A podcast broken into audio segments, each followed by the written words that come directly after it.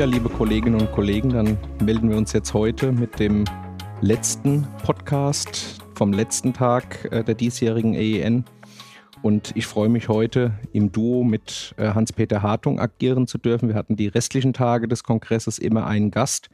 Und heute stehen wir jetzt vor der schweren Aufgabe, es zu zweit zu lösen. Aber ich schaue nach links und habe den Eindruck, wir sind positiv opti verhalten, optimistisch das hinzukriegen. Vielleicht darf ich heute ähm, mal einsteigen und darf über eine NMOSD-Session äh, berichten, die der Jeff Bennett von der University of Colorado gegeben hat. Und ähm, der hat gesagt oder hat Daten vorgestellt und ich fand, muss ich sagen, diesen ganzen Vortrag konzeptionell wirklich stark gemacht, weil sowohl Daten aus Tiermodellen gekommen sind, aber auch aus der Neuropathologie und äh, zum Teil auch Rückschlüsse dann wiederum aus äh, Studien im Menschen. Also er hat äh, klar gemacht, dass Aquaporin 4 quasi ein ideales Target für komplementabhängige Schädigung ist und konnte in der Maus auch zeigen, dass die Läsionsentstehung bei der NMOSD eben wirklich Aquaporin 4 IgG benötigt, weil sie sonst eben nicht entstehen können. Und passend daraus kann man natürlich ableiten, dass die B-Zell-Depletion ein wichtiges und richtiges Therapieprinzip ist, letztlich um eben die Antikörperproduktion zu hemmen. Und in diesem Sinne auch die Proteasomeninhibition, weil man da glaubt, dass Medikamente wie Bortezomib beispielsweise eine gewisse Präferenz für Plasmazellen haben. Und along these lines hat er auch überlegt, dass Anti-CD38, also Daratumumab, was vielleicht einige von Ihnen kennen, und ich weiß auch in Fallberichten immer mal bei Therapie refraktärer Myasthenie Verwendung findet, eben ein Medikament zur Verfügung steht, mit dem man direkt Plasmazellen äh, eliminieren kann. Dann hat er gute Argumente gefunden, warum äh, antineonatalem FC-Rezeptor als äh, Therapie Prinzip bei der NMOSD durchaus Sinn macht und auch Anti-VEGF, also ähm, ein Vorgehen, um die äh, Schädigung der Blut-Hirn-Schranke im Prinzip zurückzuführen. Er hat gute Argumente gebracht, warum die C3-Inhibition, also ein anderer Schenkel des Komplementsystems, Sinn machen würde. Und was ich auch ganz spannend fand, er hat Loratadin ins Feld geführt, also ein von uns ja allen bekanntes Antihistaminikum, weil er sagt, dass in der Läsion bei der NMOSD eben eine Zelldegranulation stattfindet, was Loratadin unter Umständen verhindern kann. Dazu ist wichtig die Astrozyten-Mikroglia-Interaktion zu beeinflussen. Da hat er als Therapiestrategien beispielsweise Minozyklin als äh, Antibiotikum oder aber auch BTK-Inhibitoren eingeführt und hat nochmal einen sehr klaren Punkt daraus gemacht, dass man eine, ein Plasmaseparationsverfahren in der Erkrankung früh einsetzen muss nach einem Schubereignis, weil sonst die Rate der Non-Responder sehr deutlich steigt. Und er hat jetzt ähm, ein Studienkonzept zumindest vorgestellt, auch die Komplement-Inhibition äh, einmal dahingehend in der NMOSD zu testen, wie unter einer konsequenten Inhibition des Komplementsystems die Läsionsentstehung dann weitergeht. Also ich hatte es eingangs schon gesagt, ich fand den ganzen Vortrag konzeptionell extrem stark. Ähm, wenn ich da fragen darf, äh, Sven, ähm, hat er auch äh, oder wurden dann in der Diskussion nochmal pathogenetische Unterschiede zwischen NMOSD und MOGAT aufgezeigt?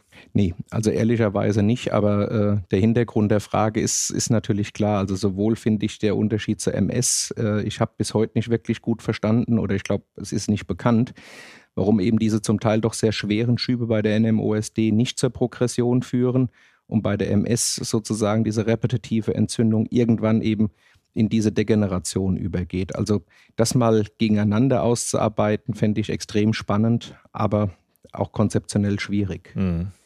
Ich habe was, ja.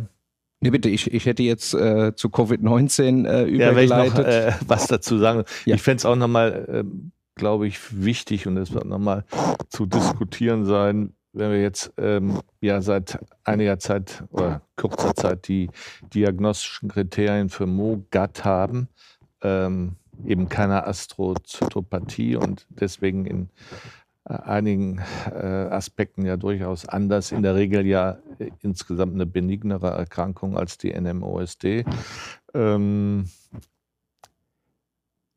wie man dann äh, sozusagen weiter differenziert zwischen den Aquaporin 4 Antikörper negativen NMOSD-Fällen und denen, die ähm, äh, MOC-Antikörper positiv sind. Also dieser Graubereich, muss man äh, sagen, der ist aus meiner Sicht noch nicht eindeutig genug differenziert. Und da bin ich sicher, dass auch äh, in den nächsten zwei Jahren äh, daran gearbeitet wird. Und es ist ja auch eine Revision der NMOSD-diagnostischen Kriterien äh, aufgelegt werden wird.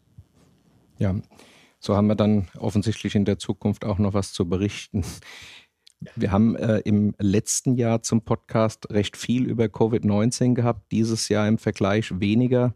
Deswegen äh, würde ich dich vielleicht nochmal bitten, was so deine Aspekte zu Covid-19 waren als Zusammenfassung. Ja, ich glaube, da ist erwähnenswert äh, eine ähm, äh, Studie, äh, wo an äh, neun Fällen nochmal die ja seit einiger Zeit auch ähm, diskutierten Hypothesen zur äh, Pathogenese der äh, neurologischen Folgen von äh, Covid-19 ähm, demonstriert wurden. Hier im äh, Vordergrund äh, der histologischen Aufarbeitung von, äh, wie gesagt, neun Autopsien, äh, Veränderungen letztlich im äh, Gefäßsystem standen, äh, Thrombozyten, äh, Lymphot äh, Antikörperablagerung an, an Endothelzellen ähm, aus der äh, Plättchenpathologie, äh, natürlich die Thrombose, äh, Fibrin, äh, Ablagerung, Blut-Hirn-Schrankenstörung, ähm, eine ähm, deutliche entzündliche Infiltration, neuronale Schädigung im Hirnstamm, ähm, die auch mit Hochfeld-MRT ähm, äh, nachgewiesen wurde. Ähm, also das eine, ein Fokus, äh, ein Teil der äh, Hypothese, die doch klar macht, dass ganz wesentlich entzündlich vermittelte Schädigungen des Endothels äh, und Thrombosen äh, eine Rolle spielen. Interessant war auch, dass äh, im äh, Kleinhirn äh, der Verlust von äh, Purkinje-Zellen nachweisbar waren. Ähm, eine Reihe von offenen Fragen äh, dazu.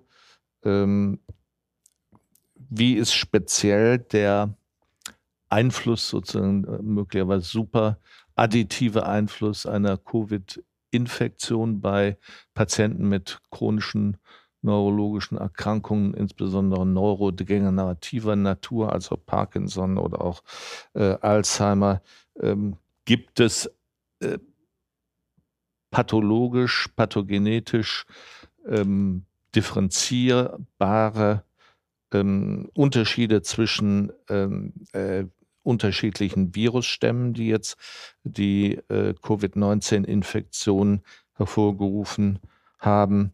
Äh, was sind die äh, Effekte von äh, erfolgreicher Impfung? Ähm, diese Autopsiedaten sind ja in der Regel auch schon die vorher publizierten bei Patienten erhoben worden, die keine volle Vakzination hatten. Ähm, und ähm, wie ja bei der MS intensiv diskutiert wurde, welchen Einfluss haben für die Grund, zugrunde liegenden Erkrankungen äh, durchgeführte Immuntherapien, wie wirken die? Und vom anderen Blickwinkel betrachtet, wenn wir diese entzündlich vaskuläre Pathogenese als ein ganz wesentliches Feature dieser äh, Erkrankung sehen, wie können wir mit einer entsprechenden Immuntherapie, zum Beispiel ähm, Anti-IL-6, äh, oder äh, mit anderen Growth Factors, wie können wir äh, verhindern, dass es eben von dieser äh, Covid-19 getriggerten ähm, ähm, Schädigung ähm, sozusagen sich in der Folge nicht dieses Long-Covid-Syndrom einstellt. Also insgesamt Beleg für eine wesentliche Hypothese der äh, Genese SARS-CoV-2 induzierter Schädigung des äh, Gehirns äh, mit therapeutischen Implikationen, die ähm, auch in laufenden Studien adressiert werden. Ja, vielen Dank. Ich habe ähm, noch eine Session mitgebracht zur pädiatrischen MS. Wir hatten ja einmal berichtet äh, aus einer Querschnittsession, wo man im Prinzip gesagt hat, sehr früher Onset oder Late Onset der MS, da ist noch viel Forschungsbedarf. Ich habe hier einen Vortrag gehört von Nicholas Brandon aus Charlottesville, der im Prinzip erschreckenderweise gesagt hat, dass 30 Prozent der pädiatrischen MS-Patientinnen und Patienten schon mit neurokognitiven Störungen aufschlagen, was so früh im Leben natürlich eine Hypothek ist.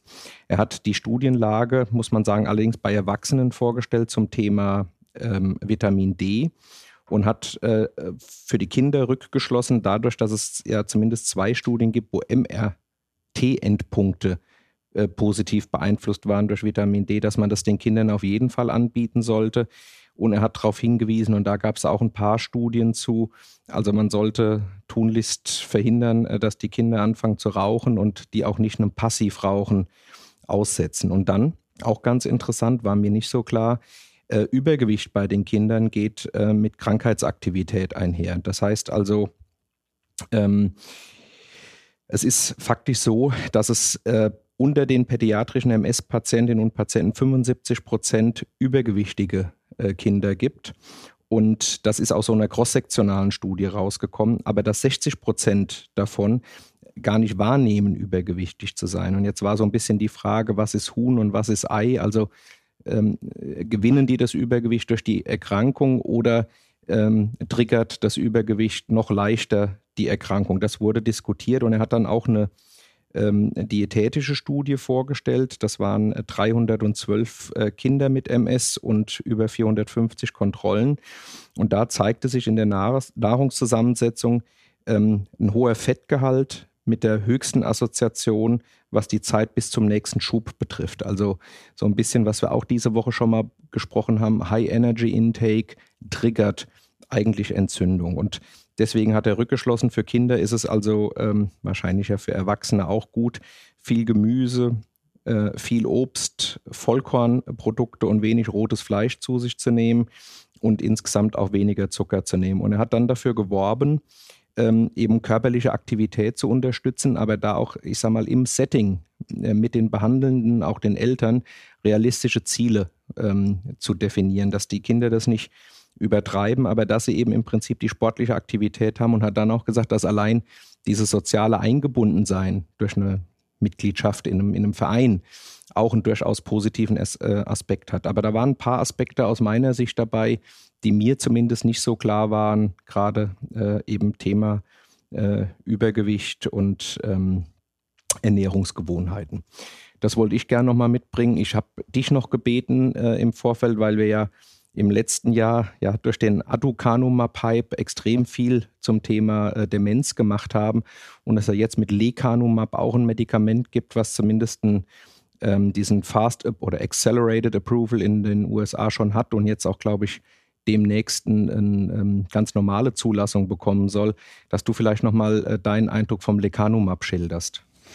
Ja, ähm, das äh, war ein sehr ähm, eindrücklicher Vortrag ähm, mit Darstellung der im Januar im New England Journal äh, publizierten äh, Phase 3 Studie bei äh, früher, frühem Alzheimer, äh, mildem milder Alzheimer-Erkrankung, äh, Mild Cognitive äh, Impairment. Ähm, die Daten waren ähm, überzeugend an einer äh, großen äh, Population von mehr als 860 äh, Patienten, die das, äh, den monoklonalen Antikörper als Infusion zweimal monatlich erhielten, gegenüber einer Placebo-Population erhoben und dokumentiert äh, worden. Und ähm, klar, die zum Einschluss gehörte eben die ähm, Amyloid-PET-Darstellung. Äh, ähm, und die Outcome-Kriterien äh, haben, äh, sind also im primären und im sekundären äh, äh, Sichtfeld äh, deutlich erreicht worden. Es gab eine 27 bis 37 prozentige, je nachdem, ob man ähm, die eine Gruppe von äh, klinischen Outcome-Kriterien und äh, ähm, Schweregraden Maß oder ähm, andere, also eine 27 bis 37 prozentige Verlangsamung der äh, Progression über äh, diesen Zeitraum äh, von 18 Monaten. Ähm, es wurde darauf hingewiesen, dass natürlich wie vorher bei anderen ähm, Amyloid äh, zentrierten monoklonalen Antikörpertherapien es zu äh, zerebralen Hämorrhagien, diesen berühmten ARIAS, äh, äh, Amyloid-related äh, äh, Blutungen gekommen ist und ähm, aber es wurde gesagt, dass äh, die in der Regel nicht jetzt ähm, äh, dramatisch verliefen. Klar ist, dass man das natürlich entsprechend monitorisieren muss. Was beim Aducanumab ja so ein Issue war, weil die Firma initial da, äh, glaube ich, ungeschickt äh, aufgetreten ist, sind die Kosten, das wird hier geschätzt mit etwa 26.000 pro Jahr, wobei man nicht das nötige Monitoring äh, eingepreist hat. Ähm, es muss natürlich Infusionszentren geben. Ähm, und es ist klar, dass wenn dieser äh, Zugang sich dann auch in den Extensionsstudien ähm, weiter replizieren lässt und die Vielzahl der anderen noch laufenden äh, monoklonalen Antikörperstudien äh, ähm, gegen Amyloid und Tau äh, vergleichbar positive Ergebnisse äh, zeitigen, das dann natürlich eine, eine riesen äh, logistische und äh, Kosten ähm, äh, Explosion auf uns zukommen äh, wird, wenn wir die Demograf Demografie uns äh, anschauen äh, werden.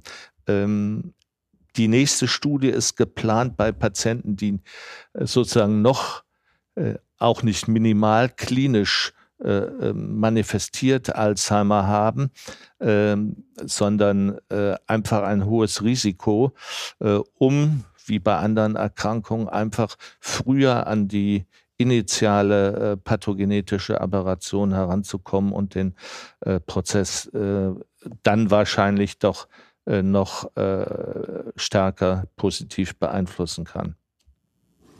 Ja, vielen Dank. Ich würde vielleicht noch einen ganz kurzen Aspekt zur Session Neurologie meets Rheumatologie sagen. Das war alles fallbasiert aufgebaut. Für mich waren ähm, zwei, drei Take-Home-Messages äh, ganz spannend. Also nochmal die neurologischen Manifestationen von systemischen Autoimmunerkrankungen wie dem Lupus erythematodes oder die ähm, Antiphospholipid-Antikörpersyndrome zu hören, auch den Morbus Badgett und äh, eine kritische Betrachtung der Biomarker bei der Neurosarkoidose. Und ähm, ich denke, das werden viele Kolleginnen und Kollegen teilen, die Einschätzung. Also ACE, was wir zwar immer fleißig bestimmen, hat ähm, wenig Relevanz. Das heißt also oft ACE positiv, keine Neurosarkoidose und rumgedreht.